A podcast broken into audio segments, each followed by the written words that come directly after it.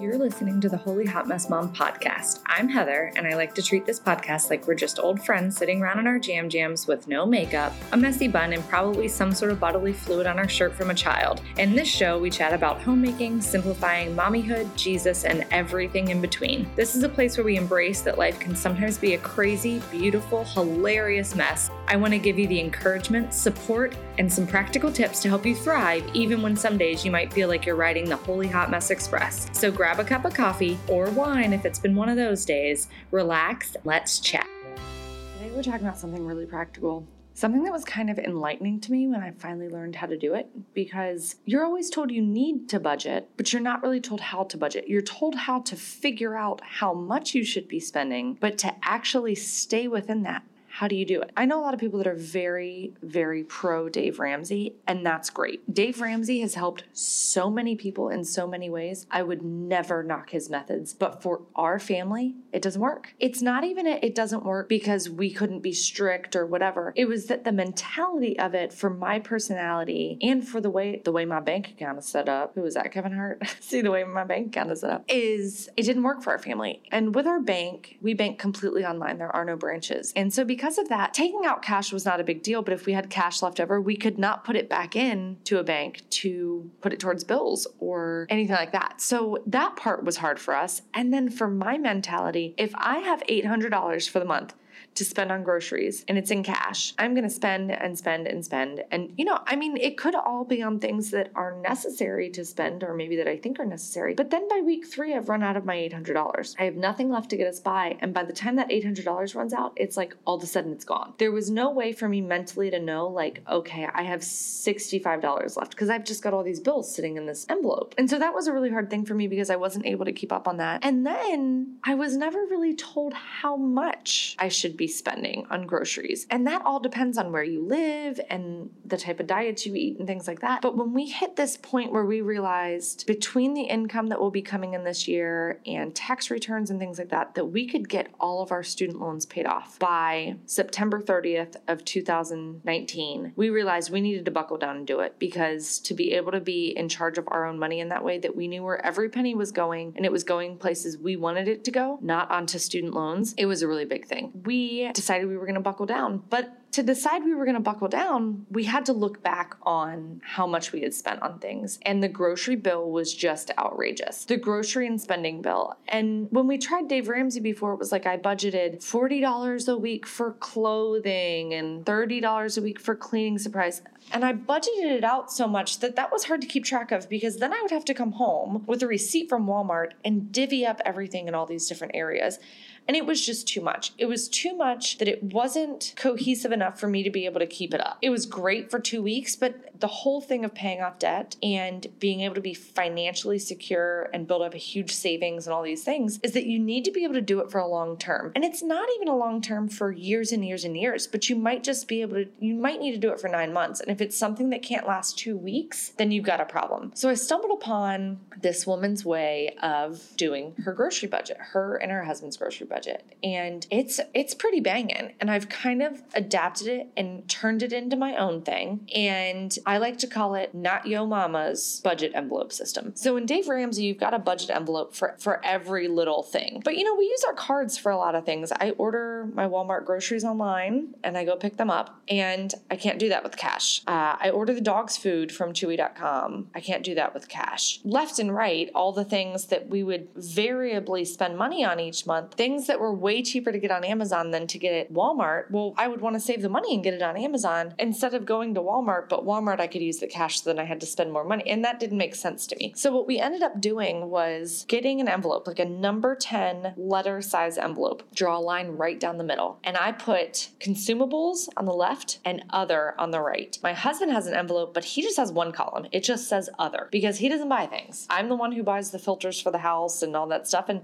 that's kind of has to be my role because my husband's gone a lot. And so if we put anything in his responsibility, responsibility in the household, then when he leaves, I don't do it and it would get dropped. So that's kind of why I just take care of getting the light bulbs and buying the tap shoes for the daughter and things like that whenever we needed them to. So the revolutionary part about it is you then divide it into four rows. So you're basically budgeting your month by the week. And for military, this is basically 1st to the 7th, 8th through the 14th, 15th through the 23rd, 24th through the 31st. And you have a grocery budget for each of those weeks. And the beauty of it is that it's flexible. So our grocery budget is $100 per person in the family. We're actually looking over this to make it, we're going to include the cat and the dog. We were including the dog, but I think we're going to include the cat too, just for the sake of I was having to pull money from my other money every single week to cover the groceries. And I'm talking, I was being pretty stingy with the groceries. This is me not going crazy and going and buying Oreos and all this stuff. Like, I'm pretty much just buying snack foods for the kids and three meals a day for everybody and formula and diapers. But it's all the consumables. So I'm including shampoo,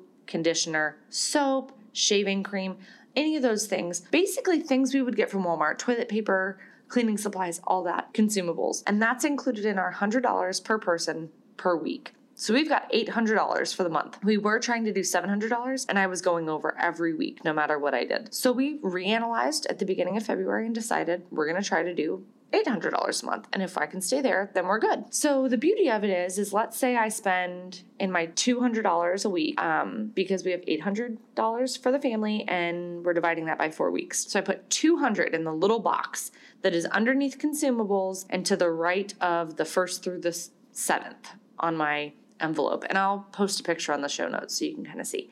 And that's all consumables. I've got 200 written up at the top. So let's say I spend 150 at Sam's Club. So I write Sam's Club in minus 150 and then I know that now I have $50 left over in my grocery budget. Well, then I have to get some smaller things at Walmart. So I spend $35 at Walmart. So now I've got $15 left. And I'm keeping track of this on my envelope. And then I'm also keeping the receipts inside the envelope. So when January or whatever month it is is over, I can just file that and keep it for returns or tax season for next year. And I know exactly where I can find all of my stuff. And I know where all the money's going. So let's say I decide that my daughter needs new ballet shoes. Those are not consumables. It's not something that we use up and have to get again. It's just something that we need it right in this moment. And those are $8 at the consignment store. Well, I have $100 per week for my other items because I have to buy all these other things. My husband only gets $50 a week, but that's pretty much fun money for him. If he chooses to go out to lunch, he doesn't have to answer to me because if he stays within his $50 a week budget, or if he doesn't use any of it, it rolls over and it keeps rolling over, and he's basically saving that money for anything he would want to buy. And then he doesn't have to feel any guilt that we're taking family money away to do those things. Same with me. If I want to go out with other moms and I want to buy a drink, that money is coming out of my other money, and I'm keeping track of that instead of spending $9 on a margarita, taking that out of the family's money. So I spend, we'll say $10 in the ballet shoes. So now I have $90 left on my other money. But then we realize a little early we run out of baby formula and we have to go spend $30 on baby formula. But I only have $15 left in my consumable budget. So I put that I went to Sam's Club and I got the baby formula for $30. Now I'm negative $15 in my consumable budget.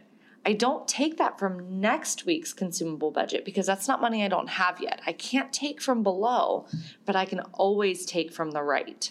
I'm going to move that negative 15, I'm going to carry that over into my other budget.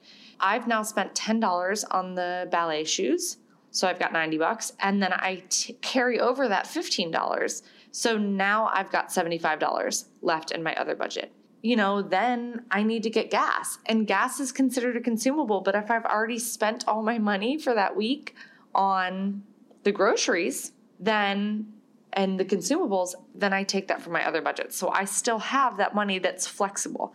And the beauty of it is when you're budgeting like this every week, if you run out of money three days in, you only have to wait four days. You know, if you need gas, then you can probably just try to not go anywhere for those days or whatever it is, you know, but it's not such a long time frame to think, oh, we just spent all the money on the groceries and now we ran out of blueberries three days in and I can't even go get anything else because we've spent all of our money. So it's a really good budgeting system because I'm able to use my debit or the credit card and then I can keep track of it and pay it off every payday. So basically, what we're doing is we have tons of different bank accounts, but I'm taking that $400 for groceries and $200 for other for each two weeks every time we have a pay period that gets deposited into my own private checking account. Well not private i mean it's accessible to him but it's a it's labeled heather's checking. And when the end of that those seven days is up i look at my envelope and see how much i've spent between my other and my grocery or my consumable budget and i go into our credit card and i pay off the 287 or whatever total that i've spent or what you know whatever the money is that I spent those seven days. And I pay that towards the credit card. And then I just keep track of that in my little checking account. And so I'm keeping this running total by writing it down on my envelope, but I'm also keeping being able to earn the mileage and all these things that we're earning on our credit card because we do use the credit card responsibly. We don't have any credit card debt, but it's also something that we like having. And I know Dave Ramsey is super against that. So that's just a little tip on how we have been able to stay within a grocery budget and really reel it in because you know when you spend like a couple grand on groceries in a month and you're like groceries and eating out and all these things you're like we need to rein it in. So if you look back at the last three months and see how much you've spent and you're kind of sticker shocked then think about using this envelope budget like this because it's a real life changer. It's been awesome. And my husband's been able to save up his little money to buy video games or whatever he wants to buy, and he doesn't feel guilty.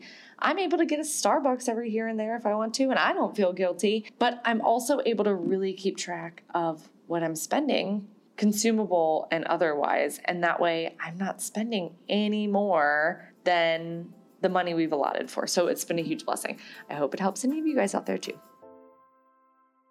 This episode is over, but there's lots more content for you to check out on my website. Head over to holyhotmessmom.com for all sorts of downloads, posts, and ridiculous stories, as well as the show notes for today's episode. Don't forget to find me on Instagram and Facebook at Holy Hot Mess Mom, as well as in our exclusive Mama Facebook group by searching Holy Hot Mess Mamas. That's Holy Hot Mess M A M A S, so we can connect, share, encourage, uplift, laugh, and be virtual best friends. Do you have a topic or something you want to hear about on the show? Shoot me an email at podcast at holyhotmessmom.com. I'd love to hear your suggestions. If you like this episode, would you do me a huge favor and head over to your podcast app and give us a rating and review so that more ladies can find our podcast? The more great reviews we have, the wider we reach with our support, tips, laughs, and encouragement. I would really appreciate it. Until next time.